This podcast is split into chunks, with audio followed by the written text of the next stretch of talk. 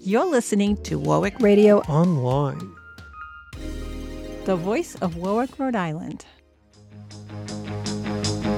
Come with your family. Come with your friends. That's the Rocky Point tradition. Cause it's summertime again. Rocky Point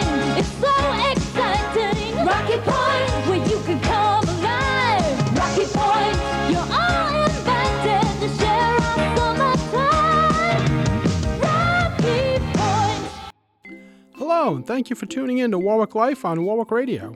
My name is Scott Nerney. I grew up in Warwick and have been a homeowner for over 30 years in our lovely city. My goal with this podcast is to highlight what is special about Warwick and how you can get the most from our seaside community. This podcast is being presented by the Warwick Center for the Arts, located next to Warwick City Hall, where amazing artists showcase their artwork year round in their beautiful gallery, in addition to many exciting classes for children and adults. Our guest today is George Lacrosse. He is an amusement park enthusiast and manager of some websites and has produced some DVD content on amusement parks. I thought it'd be interesting to have him come back and talk a little bit more about Rocky Point, one of our favorite subjects, and especially if it's haunted houses or fun houses. George, welcome back to the podcast. Thank you, Scott. Uh, we kind of left off the last time we were here uh, inside the park, and I know there was one other ride that a lot of people would like to know a little history on. Uh, if you could talk to us before we get into the fun houses about the flume. Yeah, that was uh, quite the acquisition. Um, again, I had said in the earlier podcast that the had cleared away the kiddie rides, to, and, and we were always wondering what was going to go on that footprint. And as it turned out, the uh, they made an announcement that there was going to be a million dollar flume. And there was a company from Japan, I believe it's pronounced Sens- Sansei, okay, that uh, they were the ones who actually uh, installed it or they designed it basically. And um, they had done one at um, a park over in uh, Cleveland, Ohio previously. So they came in and they worked with the uh, staff of Rocky Point to install that ride. And uh, it made quite the splash, pardon the pun, when it when it opened. Uh, didn't open on time, I don't believe. They had a lot of you know some bugs to work out, but uh, and they made some modifications on it over the years. But um, there, uh, it was quite the ride. It had quite the reputation. And, again, very unusual for a, a smaller, you know, uh, park to have a ride like that. Those are usually rides that were reserved for your theme parks, like your Six Flags and so forth. You know, um, in uh, the Facebook page that I'm administrator of, we have a lot of really nice pitches that somebody uh, let us borrow that show the Japanese crew working with the uh, the park crew, putting that ride together in um, spring, uh, winter and spring of 1971. And it was a great ride to have when it was about 135 degrees on that tar.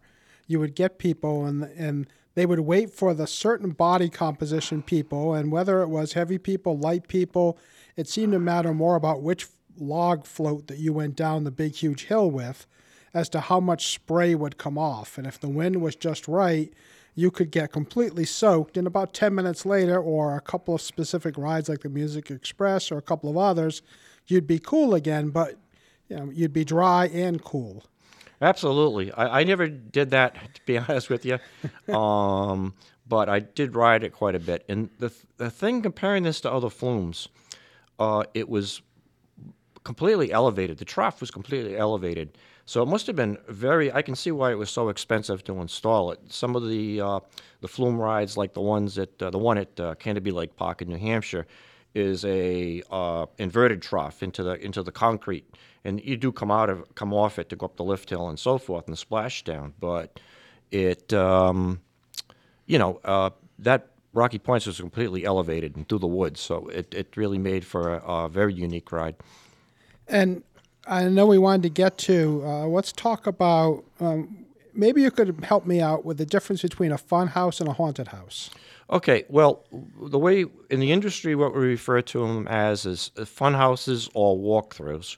Okay. And um, the, the like the House of Horrors was a dark ride, a single rail dark ride where you ride in on a car.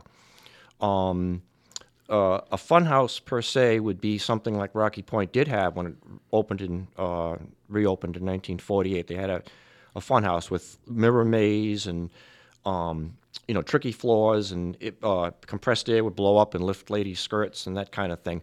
And that was your traditional type of fun house. It wasn't a scary ride. But there are some rides that are called haunted walkthroughs that you walk through, and they're, they're you know like a fun house. You walk through them, but there's it you know you have eerie uh, set design and sound effects, and uh, sometimes like floor pads you step on, and something you know, a paper mache head will light up really quickly in complete darkness and give you a jump scare.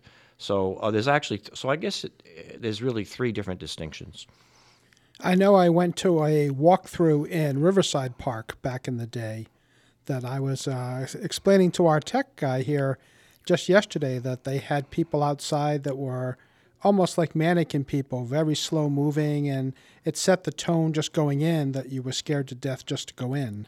Yeah, I, I do remember that one. Uh, originally, when I think I rode that this, I went walk through it in the '60s. It was just a, it was a fun house. It was well lit, but they uh, converted it into Frankenstein's castle, I think, and that's when you had, you know, the animated figures outside, and that became more of a haunted walkthrough at that point.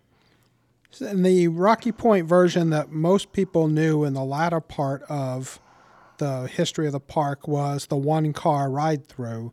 So when did that really come to be? Um, well, uh, Rocky Point debuted uh, with um, in 1948 when it reopened with Laugh in the Dark, which was uh, a ride that probably most of you didn't see. I saw it because I went there in 1962, and that was actually the last year for it. Um, during, which is interesting about when I went there in 1962, was they were building the Castle of Terror. They were converting across the Midway from the Laugh in the Dark. They were building Castle of Terror, which uh, they were using the big funhouse as as the building. They gutted the inside of it out, and the park staff was actually, you know, putting that all together. And that debuted in 1963 as the Castle of Terror. And in 1970, they changed the name to House of Horrors. Um, it is, it's kind of a long uh, reason for that, and I probably wouldn't want to bore the listeners with that. But uh, basically, it was a castle, not a house. But the sign was something that they had um, recycled from some other ride, and that's why they had that, that up there because they, uh, you know, I guess the, the Castle of Terror sign was uh, succumbing to age, I guess. and I know that was probably one of the last physical structures still on the property when, when it was uh, razed. Yeah, yeah, it did. It was really sad. I, I mean, if, if you've seen in uh, David Bettencourt's movie, um, You Must Be This Tall, it was really sad watching that footage that he had shot of uh, it coming down, you know. Um, the thing that I really admired about that ride, of all the dark rides that I've ridden, is that it was mostly built in house. Um, back then, in, ni- in, the 1960s, nobody would dare try to build a dark ride themselves. No park. They had these different uh, outfits, you know, firms that were specialized in that, and they would build different types of theming and so forth. But they were the ones who did it. Now, with that particular thing, they somebody designed that facade you know, and they actually made the cars, fabricated the, the, the cars themselves, put the track down, uh, the, elect, the electronics and all that stuff. The only thing they outsourced was the scenes inside. They were done by a gentleman called Bill Tracy from New Jersey, who actually uh, was the art was the art director from from Macy's. He did uh, the Thanksgiving Day floats wow. and the window displays, and he branched out into the amusement park industry and uh, he that was one of his first jobs, and um, he built all those scenes and installed them in his staff installed them in the ride. Then they also had this um, that renowned um, sound uh, amusement park sound company come in, and uh, Mackenzie, and put the sound effects in. But to think that that ride was the rest of it was done in house, that's almost like it's amazing, and it's amazing that it it ran as long as it did, basically. Um, you know, and they, they were able to keep it up with no incidents or anything like that, any major, you know, anything. But uh, I, I, so I've always looked back at that and admired how, how they went about doing that, you know, with, with just complete, almost completely in house. And a lot of the rides when the when the park finally auctioned off and were sold, there's there's so much memorabilia that people have held on to. And in fact, on the website, uh, Rocky Point Remembered, I just saw some people posting tickets and other things just the other day and shirts. But some of the rides were sold off and, and are still operating today, I believe. Absolutely. Um, let's see. There, the Cyclone coaster was relocated to um, someplace in Canada. I can't remember it off the top of my head. The uh, Corkscrew coaster went to a park in Seattle. Um, the Enterprise that you talked about in the first podcast that went to Dixie Landing in Louisiana and still operates today. In fact, they proudly proclaim on their website that they this is what they got this from Rocky Point, you know, and um, because that particular model was uh, a favorite amongst Enterprise fans that Rocky Point bought. So, um, yeah, so th- those are, th- three of the rides, anyways, that we know. If the if you go to Atlantic Beach, uh, you know, Misquamicut, you'll see a carousel there. The horses that are on that carousel are not from Rocky Point, but the platform is. That they, they purchased the platform and put their own horses on there. It's a, it's a mismatch of different types of horses, some wooden, some not that they uh, had from their previous carousel that was there. Oh wow! And that carousel ran. I I would have loved to have known how many miles that carousel had done. It, it, I hardly ever was down the years that I worked there. Yeah, um, that is it was a real cherished carousel. I'll tell you why. Because it was called a menagerie carousel. It had like all different types of animals. Most carousels, as we knew them, uh, had just horses. Okay, but that had like pigs, um, frogs, uh, reindeer, um, zebra, a sea monster, you know, on the outside. So it was quite the quite the attraction because it in, um, it, it was built, I think, in 1915, and I don't think it originated at Rocky Point. I think it came in 1948 from another park, and I can't I, can't, I haven't been able to research exactly where it was. But that ran there until those animals on that carousel ran there until 1989 when the park actually arranged for them to be auctioned off, you know, and they were replaced with uh, steel horses, you know, from, from that point on. Wow. I remember one of my first memories of Rocky Point. I went with my parents. I was just a little kid, and my dad thought it was fun to play putt putt. They used to have a putt putt course there, or miniature golf, and you know, other another name for it. And I got up to the first tee, and I'd never seen golf before, but I'd seen people play hockey. And I reared back and I just let it roll. And I whacked it really good. And my dad was chasing that ball down the midway. Hmm. And of course, you know, those balls will bounce. And it started to hit the tar and it was gone. And my dad walked up to the guy and said, I need another ball. And he said, Well, it's $5. You just lost our ball. it was the last time I played miniature golf with dad. Jeez, I don't think those balls were worth $5 back then. They certainly weren't. they, but they weren't the type of balls that you hit off a tee or anything like that. No. You know? Yeah. But if you've got a guy whose kid just walloped it into the bay, you might as well charge him five dollars. yeah, yeah. That that actually uh, that opened up in 1948 with the uh, with the park. And, oh wow! Yeah, I get some pictures on the uh, on the uh, Facebook page that actually show the original signage and stuff, the vintage. You know, si- you know that was a real craze back in the 40s. You know that, that it was relatively new, I think, back then. You know, the thing that uh, was a little unsettling about that is that they when they installed the Skyliner, you know, the, the, the ski lift type of uh, sure. machine, you know, from uh, North Carolina that came out of, uh, it went right over the miniature golf course, you know, and I just, it was cruel, you know, you know, and um, I just, you know, I, I, that's why, that's why like, I, I think I played there a few times before 1966, you know, and after that, I just uh, didn't have the appetite for it, but, um, yeah, that, uh, that that was a real classic, and they brought in that. I don't know if you remember, they had that statue there, the fiberglass statue of a guy that looked like